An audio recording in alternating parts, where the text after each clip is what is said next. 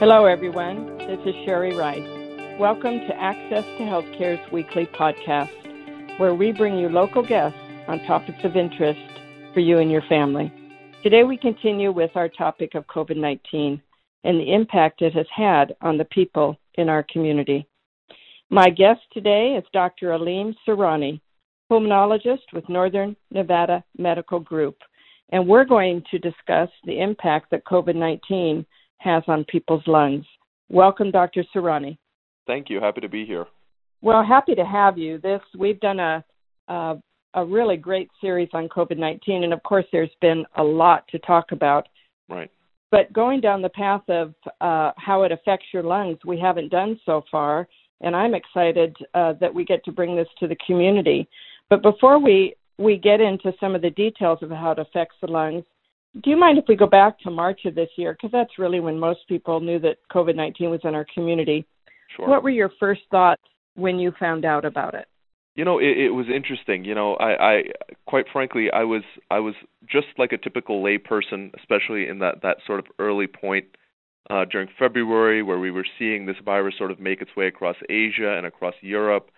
Uh, and slowly, myself and you know a lot of my colleagues, we were sort of talking about the implications that that we could be facing in the United States in terms of uh, healthcare resource allocation and capabilities and things like that. And as we sort of started learning more and more about it and coming closer and closer to when we started seeing those initial spikes, uh, quite frankly, it was sort of a feeling of of dread uh, because we sort of had this uh, sensation of there's this impending thing that's going to happen. We've seen it go across all of these uh, well-developed uh, sort of nations where we know they have good uh, good access to healthcare like we do, and and and uh, you know it didn't seem to matter. Uh, death tolls were so high. I recall sort of seeing what was happening in Italy, and uh, and it was scary. Uh, and quite frankly, uh, especially in March, it really lived up to to to that uh, that unfortunate expectation. Yeah, it was sort of a frenzy for all of us. I know uh, we all have different stories of March for ourselves, but I think there's an overarching theme to it, which you put it very well this sense of dread because there just wasn't enough known about the virus. Correct, correct. Yeah, you know, um, wasn't enough known about the virus, and you know, from a healthcare perspective and a healthcare provider perspective, uh, even seeing folks putting themselves in danger, seeing these, you know, seeing uh, high degrees of medical personnel uh, getting sick and, and dying, uh, seeing the mortality rates that were happening as healthcare systems were overwhelmed across Asia and Europe. You know, definitely something that uh, that that gave us all pause at that time. Of course, and I believe um, that Northern Nevada had one of the first patients, didn't they? I, I believe so. You know, we, we were definitely one of the the early hospitals that were that were affected by this. Uh, it's interesting here. I think that. Uh, uh, you know, I think quite frankly, we did a pretty good job in terms of you know what could reasonably be expected for something that had so many unknowns. Uh, you know, we were able to to structure the hospital in such a way where we were able to create uh, large units that were isolating those areas, and we did this prior to receiving uh, that initial uh, deluge of patients. Uh, so we were able to kind of continue functioning as a hospital, uh, able to isolate folks, uh, you know, able to make sure that that folks had uh, folks that were you know in engaging in high risk uh, activity in terms of treating patients were able to be protected. So I actually felt you know pretty lucky uh, considering how stressful the circumstances are, especially after speaking with a lot of my colleagues on the East Coast. Uh, um, you know, I think we were we were able to manage quite well considering what happened. But yeah, we were one of the first first hospitals to see patients in the area. Can you tell us about the first patient that you treated and how that was for you. That was reasonably early on, I believe. It, was, you know, I, I, you know, in order to sort of protect confidentiality as much as possible, I'm, I'm going to mm-hmm. try and be broad. But w- what I'll tell you is that, you know, the thing that struck myself and struck a lot of my colleagues about this, this viral illness and the and the process of the disease and and how it advances was the overwhelming nature of it. I mean, the the folks that we were seeing, you know, were were coming in sort of talking and a little bit short of breath, uh, vice versa. But the escalation in terms of how ill they were occurred, you know, within a, a 24-hour period. Sometimes these people uh, would go into multi-organ failure. They would uh, go into severe respiratory failure at a rate that's much faster than than you know what I'm used to seeing with other viral illnesses, with other bacterial illnesses, with systemic illnesses that that can sometimes result in this these sort of lung problems. Uh, so so so you know I recall in in those early days uh, just that sense of my gosh these people are coming in and they are just decompensating uh, you know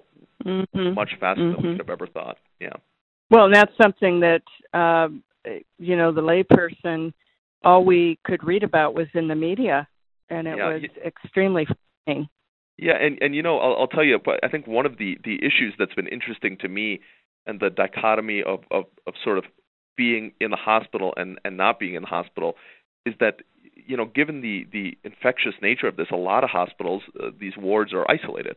And you know the the general public has really no ability to access and see what's actually happening in these wards unless god forbid you're one of the family members of somebody's on their deathbed and you know you're able to to sort of get that that uh you know uh last right sort of communication with your family member. So uh, it's very interesting because it's it's so jarringly different uh, from one place to the other. Seeing patients in these COVID units, and then walking across the street and, and seeing patients in the in the uh, in the office, uh, it's a, it's a strange strange thing, and I think it it it it's it would almost be better if people were able to really see what was happening uh, adequately in the hospital. Yeah. Yeah. Yeah, because we're only left to our imagination, and I'm sure, sure for sure. most people, but I'll only talk about myself is mm-hmm. that the most frightening piece for me was all of the news items where people died alone and i think that has a jarring impact on everybody really does you know for god knows for the for the family members i can't even imagine but i'll tell you you know for for the for the nurses and and for the doctors myself included you know as uh, I'm I'm not only a pulmonologist, I'm a critical care specialist, and so you know it's something mm. that I, I deal with all the time. Uh, folks dying, it's not new but but that you're right that social isolation that that people being in these rooms alone unable to speak to their family members or you know loved ones that they've been married to for 50 years and they can't see them you know on their deathbeds uh yeah it's very mm. very jarring and emotionally emotionally telling so i think that the fact that that affected you it makes a lot of sense because that was one of the hardest things for for folks here i know. Well sure because we we personalize it. Right right. How can you not think yeah, about yeah, your own self well, let's talk about the lungs because sure. that certainly is what we've been hearing for months is how it affects the lungs. Though, um, and again, I only know enough to be dangerous, certainly because I get it from the media. But, um, but it seems like eh, that is not. And I'm not saying it's not an issue right now, but it seems like we've figured out a little bit better how to treat the disease. But why does it affect the lungs? Yeah, you know, I, a couple of thoughts on that. You know, first, initially, in terms of the the lung, you know, these things are still sort of under investigation. The current prevailing theory is that the virus has a, a certain affinity and predilection to receptors that exist uh, within the lung uh, themselves, and so uh, the the thought process right now is that in certain organs, the lungs, perhaps the kidneys, other organs as well, um, that perhaps that viral affinity sort of affects that particular organ system more so and out of proportion uh, to what it would affect uh, in terms of other organ systems. You know, when we have somebody who comes in in bacterial sepsis and they're very severely ill, they sort of have a global uh, a hit to all of their organ systems, whereas uh, the virus seems to have a predilection for certain tissues, and certainly the lungs uh, are one of them. You know, um, interestingly, you know, uh, again, you know, a lot of the things, unfortunately, that you hear uh, uh, from from physicians and from scientists. You know, some of them are just based on best guesses because we still don't quite have data in a good perspective way to make definitive statements. Uh, but you know, in terms of uh, whether or not we're able to treat these people and doing better, I'm not sure whether we really are or not. You know, I hope we are. We have a couple of uh, medications that have shown quite a bit of promise. In terms of uh, treating. Uh, but I think, quite frankly, a lot of it comes down to just having the healthcare resources available, not overwhelming the healthcare system, uh, and making sure that you're able to take care of large volumes of patients. You know, some of these folks they end up on, on ventilators three, four, five weeks, uh, which you know, from the purpose of normal critical care, that's really unheard of. I mean, you don't have people take that long, so that's obviously mm-hmm. a huge suck in terms of uh, in terms of healthcare resource allocation. So, so we also have been reading a lot about the after effects of the virus. Mm-hmm. Uh, we had somebody at Access, a staff member, that ended up positive and ended up in the hospital for mm-hmm. a while because of the lung issue. Um, and she worked at home, so none of us were exposed. But still, it seemed like for uh, month, two months afterwards, she still had the cough. Going upstairs was difficult it seems like it's affecting for quite a while.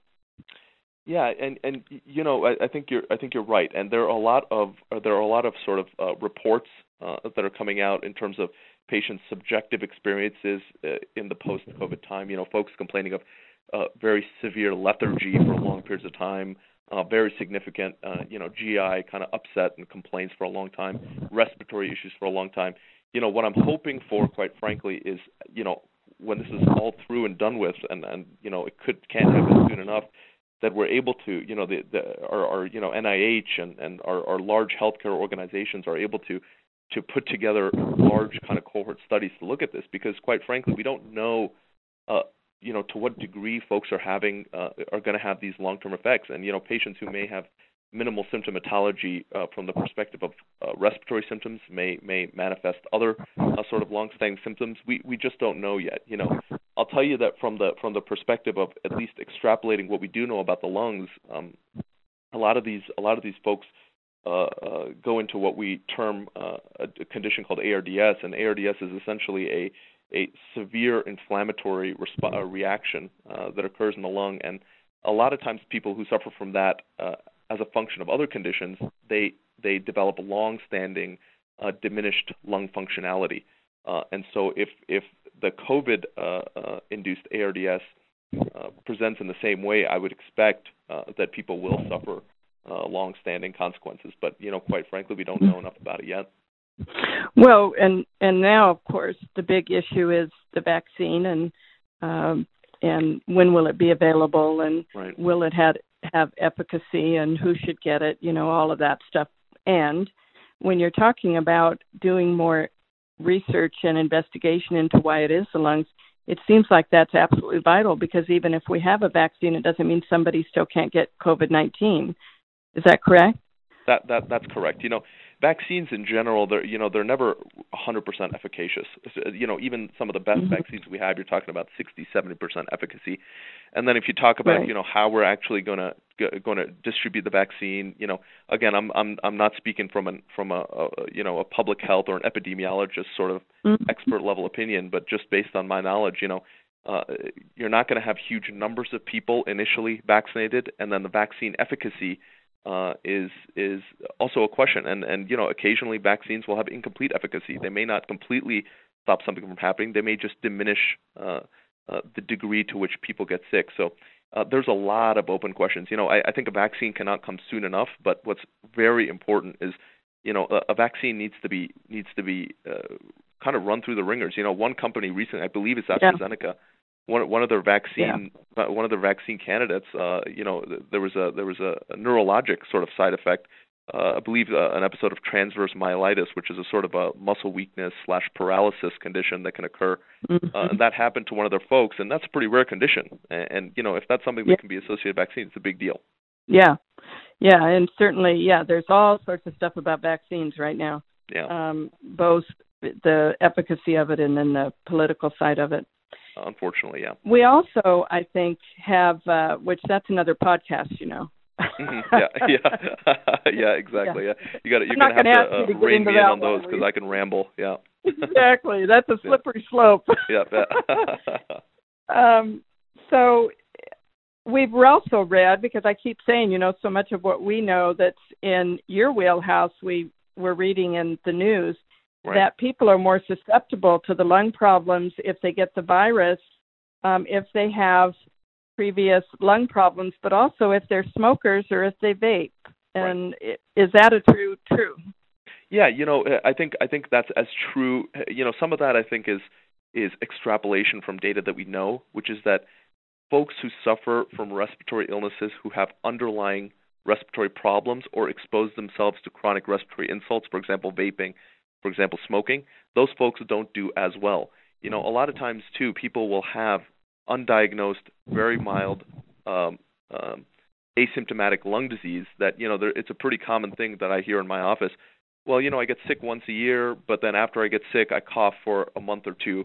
When normally people they they get better in a week. You know, a lot of times that means mm-hmm. you may have a little bit of a, an under underlying hyperreactive airway, and you know if that's something that you suffer from, and you're hit with a virus that is uh, uh, got a lot of affinity to the lung specifically, absolutely it will manifest uh, uh, uh, more more strongly in that type of person, unfortunately. Hmm. And let's let's talk about the smoke. I mean, mm-hmm. I know it's better. Uh, we're mm-hmm. we're taping this. I think it's September 25th, and I know that it's better. Uh, but boy, we had some bad days, didn't we? Yeah. And I would imagine that that just exacerbates any any lung problem somebody has.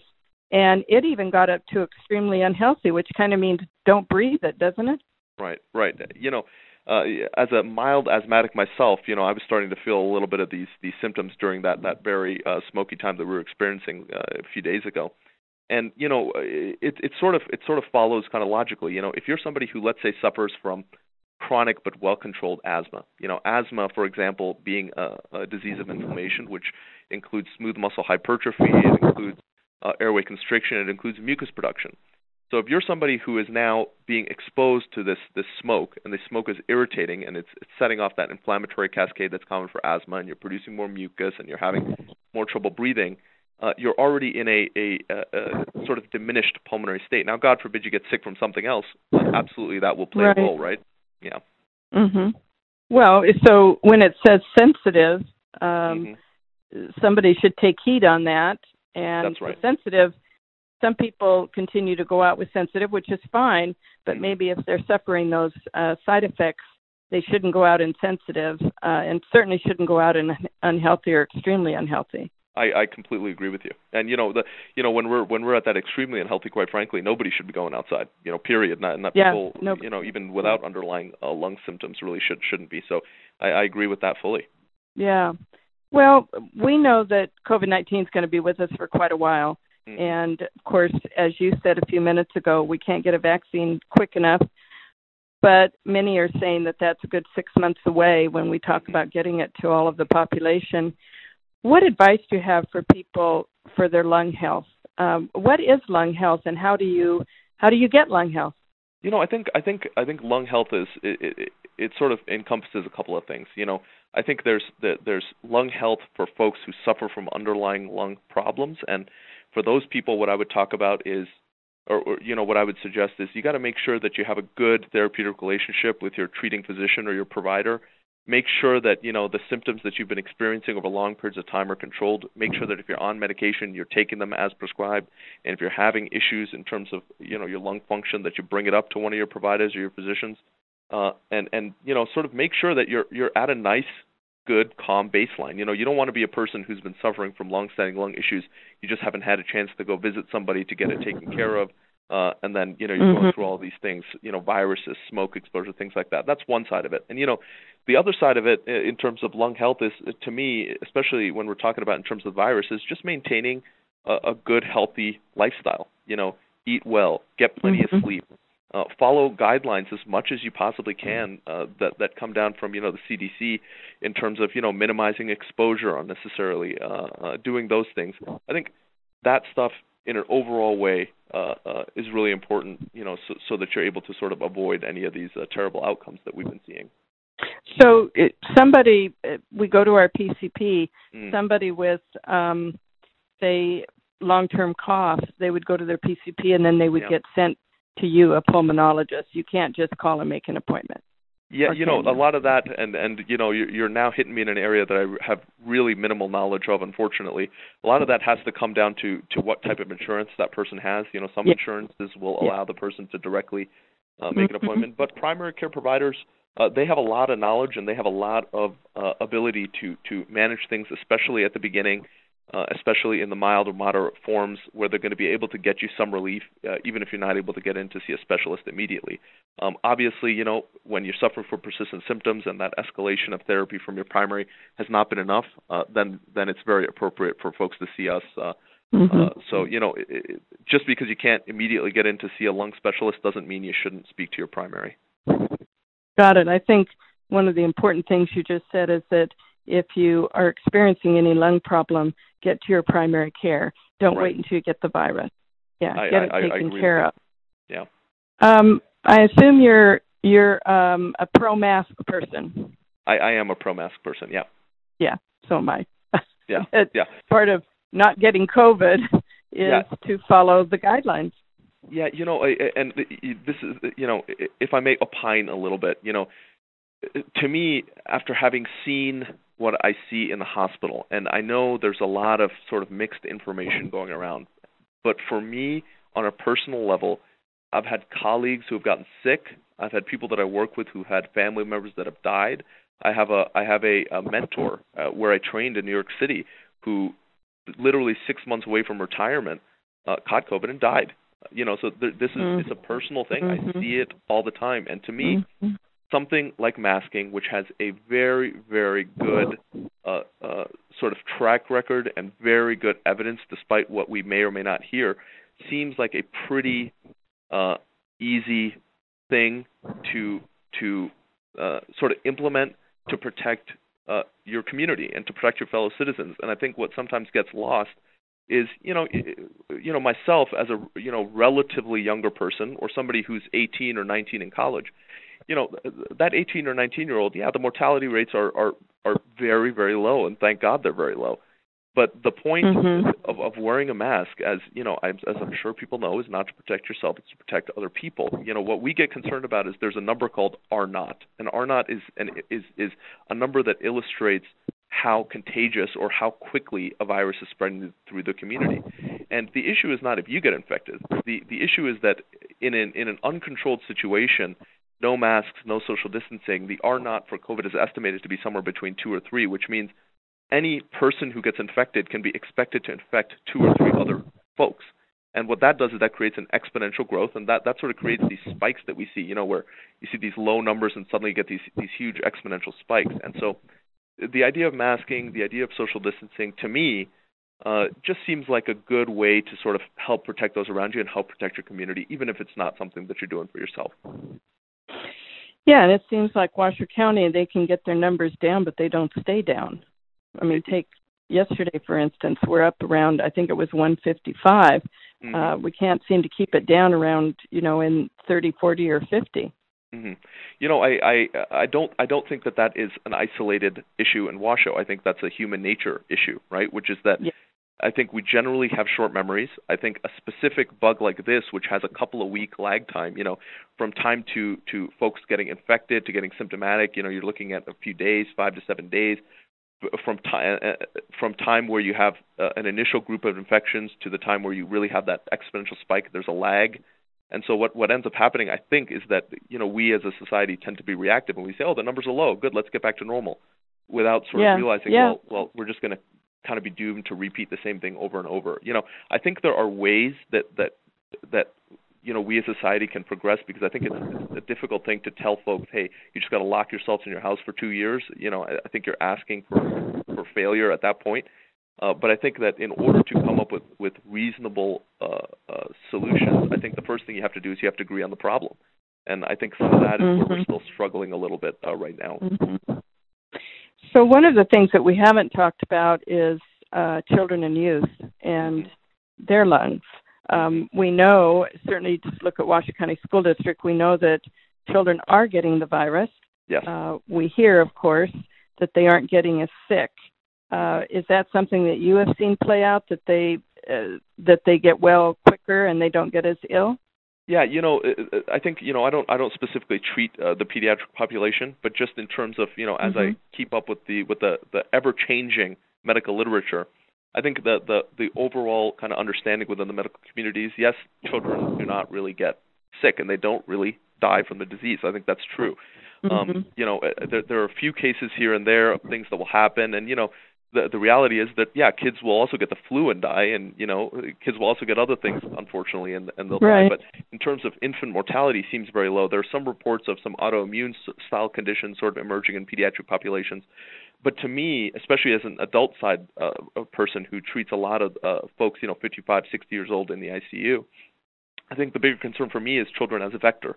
You know, uh, children, though they may not become sick, one of the main issues with with uh, with COVID-19 is that uh, there is a clear delineated period of asymptomatic spread, and you know, it's not like you get COVID and suddenly you know you're sick instantly because you know that would that would be it would be a lot easier to control a pandemic in that way. You would isolate people immediately, uh, you know, for a number of days, and and you'd be able to stem the the spread. The problem with this particular virus is folks are able to spread it asymptomatically, and so my concern on the children's side would be a little more uh, uh, you know, in terms of how they act as a vector to, to those around them and to adults around them.